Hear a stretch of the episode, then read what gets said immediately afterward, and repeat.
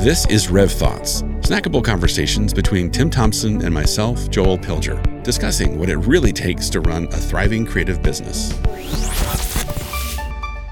Okay, Joel. So I know you've been processing pretty heavily now this idea of pitching, uh, and you have a new studio series accelerator coming out called Derail the Pitch. But I just want to ask you point blank, you know, what's the deal? Why are you investing so much in this thought of pitching? Because pitching sucks. But I'm going to put a little asterisk on that. Part of it, of course, is my previous life, right? When I was running a studio and I would pitch regularly, and I was determined to figure out how to play this game better.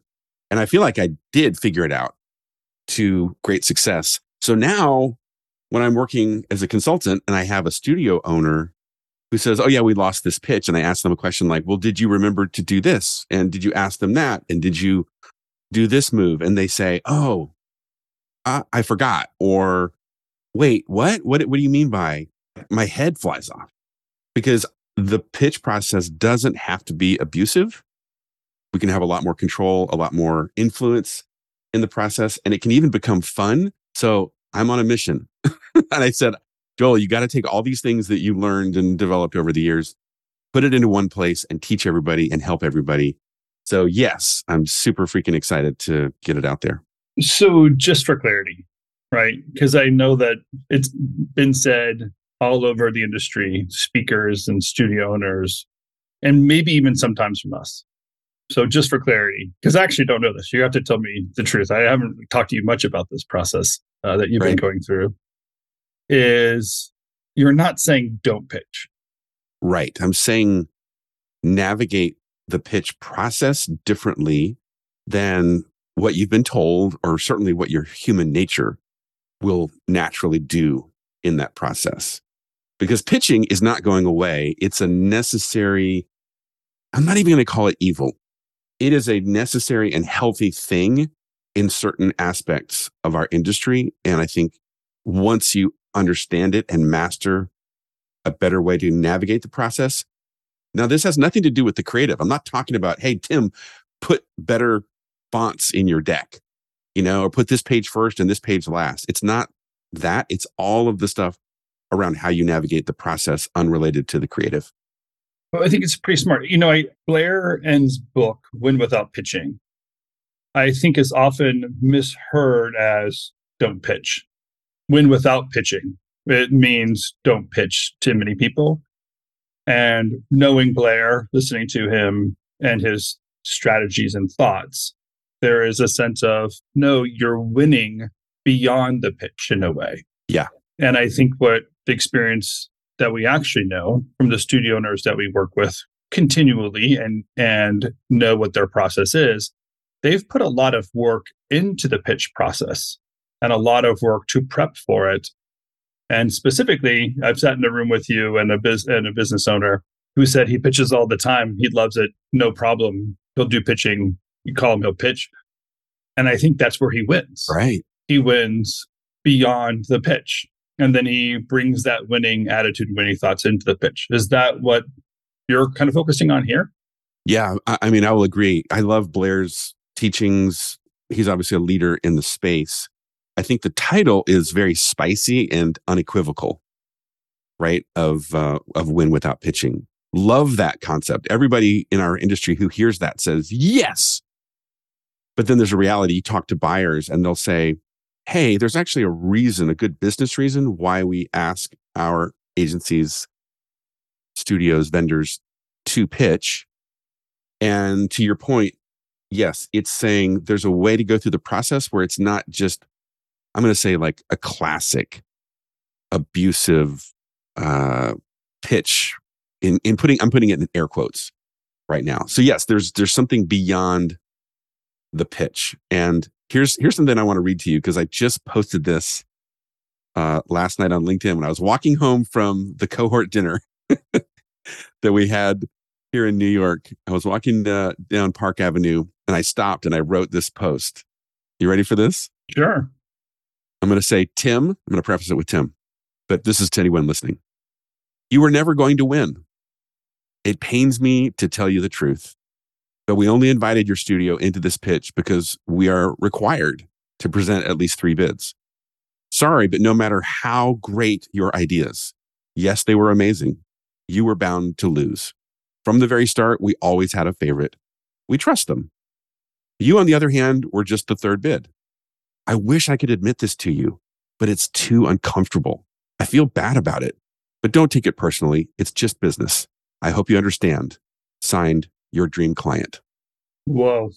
How true is that statement? That's the response I've gotten so far. People chiming in. They're like, I have literally felt this, right? No one could say it to my face, but I have felt this.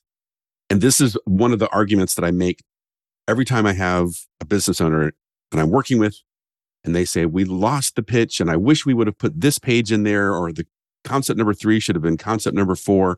And I say, How do you know that you were ever even in a position to win? How do, how do you know that you weren't just the third bid?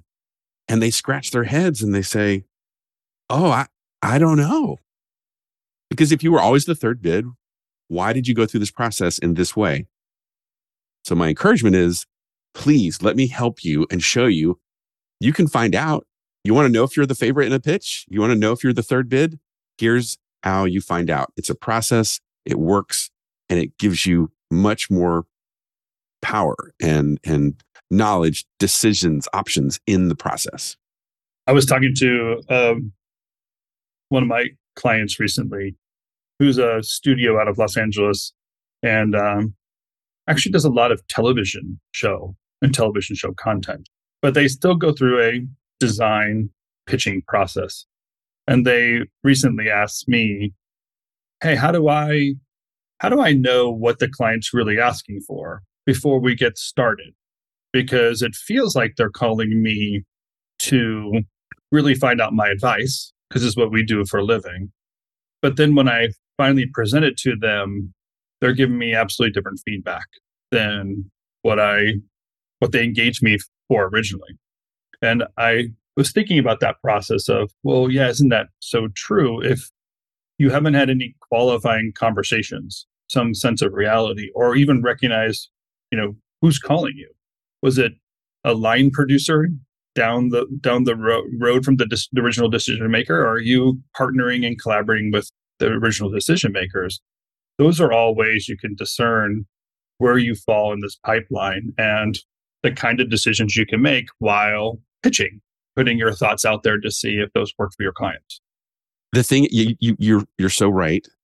The trick is this that if you are the studio, the production company in that process, you I'm gonna I'm gonna be tough, right? You don't you almost don't want to ask those questions because you're afraid. You're afraid if you ask, Hey, are you the decision maker? And when they say no, or they say something and you can't really read between the lines, you think, oh no, maybe I'm not in the position of power. Maybe I'm not the favorite. Maybe we're going to lose. And I'd rather not hear that bad news. Let's just keep going and maybe it will get better. And maybe if I put forth a really cool idea and maybe and maybe and maybe this is all coming from a place of fear rather than a place of authority and expertise. Gosh, fear is so mean, isn't it? our brain wants to run away from things that it doesn't know and sends this chilling thoughts through your head and this fear and sense of of uh, unacceptance or almost in more cruel ways than reality of why you lost. You're telling yourself way more of a story than it is in reality.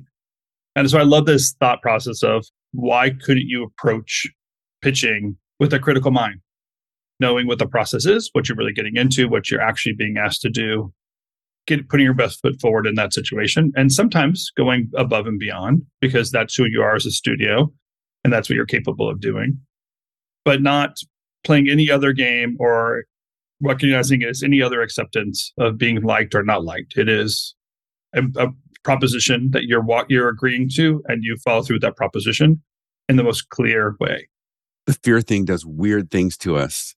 And it even increases the odds we're going to lose as our fear takes advantage of us. if that makes sense. Totally. And and I'll say this too, because I got some feedback from an owner that I'm working with and I'm taking him through this derail the pitch process. Because I built this tool, Tim, you're gonna love it because you know you love a good spreadsheet. I have this winning losing calculator, right? Like how many red flags have we gotten in the process? How many green lights have we have we gotten in this process? And it's this idea of I know it's almost over analyzing by creating like a checklist of did you ask this? Did they say that? Did this happen? Did this? But I want to get people's brains into the space of, you know, as you go through the process, if you're just paying attention, you can notice things. And it doesn't mean you're guaranteed to win. It doesn't mean you're guaranteed to lose. But some information is way better than none. And just burying your head in the sand and saying, let's just double down and make our ideas great and let's keep playing by the rules and hopefully they will like us. Well, I know you've been talking to specific studio owners out there right now when you're putting the derail the pitch accelerator together. Are they going to be part of the process? Are you welcoming others and others' thoughts as well? Yeah, I'm. I'm I'm going to build uh, an appendix where I've asked each of these leaders, hey, share your favorite move with us of that has nothing to do with the creative. Right? What's your favorite move during a pitch to strengthen your odds, right? Or or to t- tell you, no, actually we should we should bow out. So I, I hope to have maybe 10 or a dozen nuggets from some some big uh some big heavy hitters in our industry. Well, if any of that is like the conversation we had in that house in Los Angeles when we were talking about uh, some of these thoughts originally, and the studio owner was sharing with us what his process is like, and again, his attitude, and some of this incredible strategy he plays out way before he's even asked to pitch. It's there are people out there who have realized and embraced the reality that pitching is a necessity for them to continue on with the work that they like to do. And so they decided to not be a victim to it, own it, own their own process, and win. And I think even one step beyond that, and this is what I love, right, about our community that we're building, is I think that owner specifically and many others, they know, sure, I'm going to put this out there and this is going to maybe help other people compete against me. But I know over the long run, it's going to make our industry stronger because if everyone masters this technique, the clients are almost on notice. Like we can't pull a fast one on these people, right? These creatives are smart. They're shrewd. Damn, they're smart. Damn, they're creative. Wow, they're worth every penny that we pay them. Okay. That's a better world right, that we're going to go make.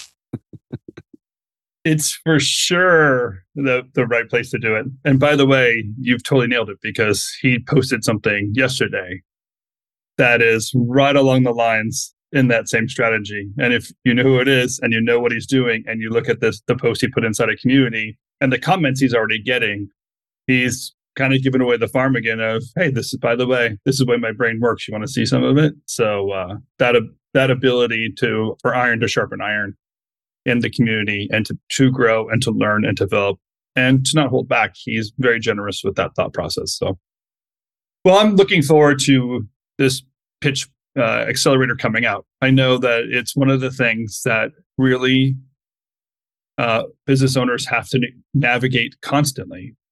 And they are asking us all over the world, by the way. I think whenever we go to the conferences in other countries, there they ask us more often than not because they feel like they have to pitch to get into oh, yeah. a bigger market price. So it's a reality for business owners.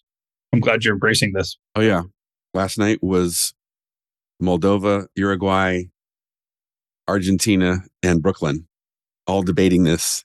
And it's like we were all asking the same questions oh, right. And having the same reactions to, I didn't think about that. I didn't realize I could navigate the process that way. That's really smart. So, yeah, I'm excited because I know this is the kind of thing that if you apply it, even if you just go from maybe losing two out of three pitches to winning two out of three pitches, I mean, Tim, there's a lot. I mean, those are big stakes. Those are high, high stakes. Yeah, that'd be double your winnings. If you were. Yeah. Yeah. I just want people to recognize how getting over a 50% mark absolutely improves their odds. And the score they can keep, it can also be very different. What are they winning the higher price projects as well? Are they winning a lot of lower price projects and never win the high price projects? Because that's where you can make more and not work as hard to uh, achieve those outputs. So there's a lot to consider when you're in, in this pitch process and winning new clients, winning new projects. Well, that's why I very much focus on derail the pitch as a process for navigating competitive, high ticket pitches. Because the game changes, right? As that dollar goes up and those risks increase, it's a different game. So, yeah, I'm excited to get it out there. Well, listen, if you are a studio owner and you want to know more about Rev Community, go to revthink.com slash community and you can be part of the conversation with other studio owners. There are nearly 600 people, 600 business owners in that circle right now of people processing and learning this stuff. And if you want to know more about the Studio Series accelerators, you can also find that on revthink.com or join us in community. We talk about it and people are sharing and growing. Um, and that's where the platform, um, that's the platform we use to do the accelerator program. So if, uh, if you're not a member now, we'd love to have you be part of it. Joel, thanks for kind of keeping the ball moving down the field on this. There's a lot to take on if you're a business owner. And every one of the hurdles we can remove in front of these business owners is great. Thanks, Tim.